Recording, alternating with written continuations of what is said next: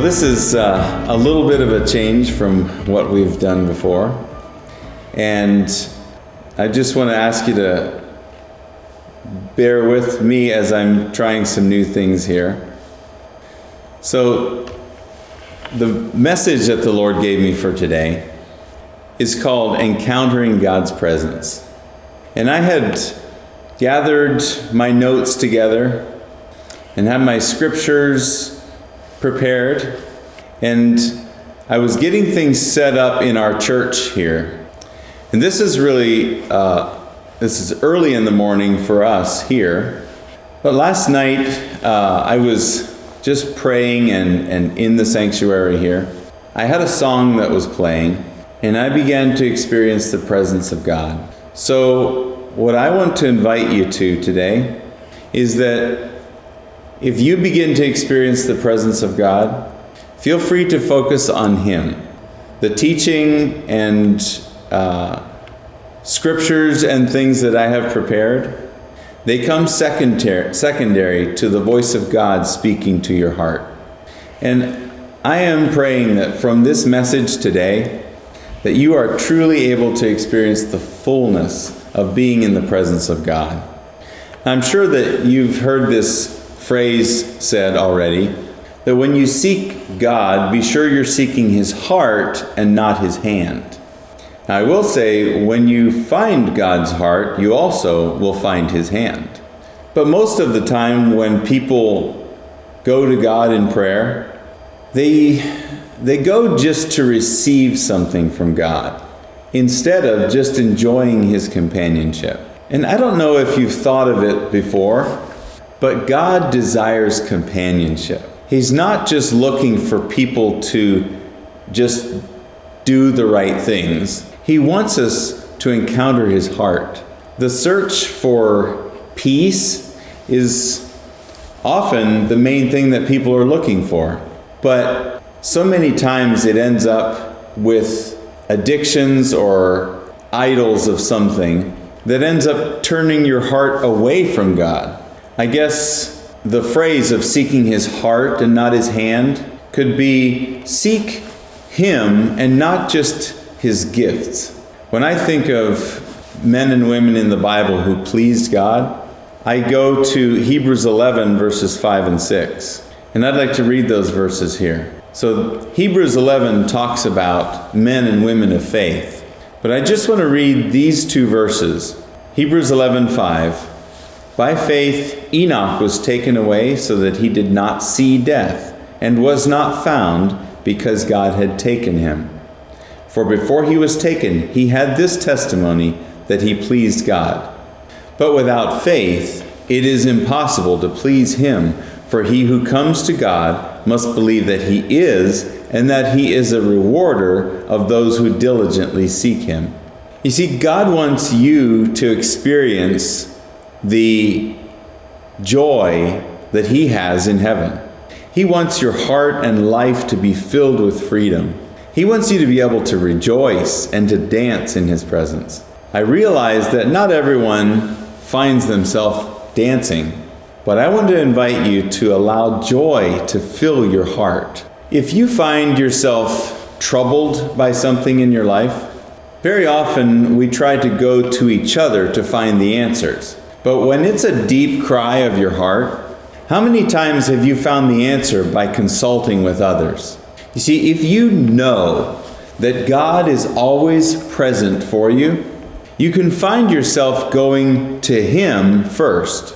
In fact, I want to say it this way when you can be content to lose yourself in God's love, no matter what happens to your surrounding circumstances, then when you are in God's love, you will find your answers. See, where the Spirit of God is, there is revelation.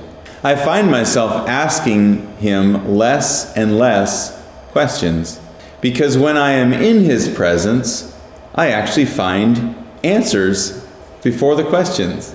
Many times we feel that God only responds if we just present a big enough need. But He's not looking at how large or small your need is. He's looking at your heart. See, God's heart toward you is not activated by need, it is activated by faith. See, that's what this verse that we just read in Hebrews 11:6 says. Without faith, it's impossible to please him. See, it is his good pleasure to give us the kingdom. So what is it then that activates faith in our own hearts? There are two forces that kind of counteract each other in your heart. I would say we all most of the time have faith and unbelief acting. You see, faith and unbelief are not choices that we make, they are the results of something greater at work in your heart. Faith is described, actually, I want to read uh, Romans 10, verses 16 and 17. And so Romans 10 16 says, But they have not all obeyed the gospel. For Isaiah says, Lord, who has believed our report? So then faith comes by hearing, and hearing by the word of God. You see, faith and unbelief exist at a deeper level in your heart. You can't believe just by trying harder. Many times we think that we can just choose to have more faith. If we're more forceful when we make a declaration of something, I hear it all the time with people who are wanting to believe for healing. They, they say, uh, you know, this is something that, that I'm, I'm, I'm believing for, and they get really intense. But I want to tell them that does not that doesn't increase your faith. We we tend to think that we can also choose to get rid of unbelief in our hearts. But remember, it's not at the choice level that faith or unbelief have their roots. When we go to God and see Him in His exalted position, it brings great honor to Him. And it opens up our hearts in faith toward Him. See, faith comes by hearing a Word of God, and this can be in the Bible itself, but it can also be a word spoken directly to your heart. This is why the gospel cannot be counted, counterfeited or faked. See, the power of God is active only in relationship with Him. See, when we talk about encountering the presence of God, it is truly to connect with His heart. This is what displays the love of God. You can do the same actions as someone else and say, well, they have the power of God in their life. But then you find the, you're not uh, getting the same results. See, our primary goal in life should not just be to, to, to think of just getting the results or things from God. But when you connect truly with His heart, you will actually forget about getting results. Now, again, I'm going to say this the results will come. But this is another example of seek first the kingdom of God. And then, yes, all these things will be added to you. Now, simple childlike faith allows us to, to do things purely for the love of God. Regular Bible reading or devotions is not enough if we say we truly want to experience the joy and love of His presence. So, again, I'm going to keep saying this seek His heart and not just His hand. When I read verses of David being in the presence of God, I can see why God called him a man after his own heart. So, have you seen God in your heart uh, as, as your father? Have you been willing to consider that he just wants to spend time with you? When I look at how David responded to the ark of the Lord, I had a new thought the other day. I'd actually like to read this in 2 Samuel 6, verses 14 through 16. Before I read this, I want you to think of something. David is an example of how God responds to us. Let's read this, and then I want to tell you what came to my mind. Then David danced before the Lord with all his might, and David was wearing a linen ephod. So David and all the house of Israel brought up the ark of the Lord with shouting and with the sound of the trumpet. Now, as the ark of the Lord came into the city of David, Michal, Saul's daughter, looked through a window and saw King David leaping and whirling before the Lord, and she despised him in her heart. Now, I have read this story before, and the thought that came to my mind was this David is just a little bit crazy. He's just a little, uh, he's a little out there. The linen ephod was the king dancing in his underwear. It was undignified of him. I realized that we have an example of this in another place in the Word. I'm not going to read it, but I want to describe it.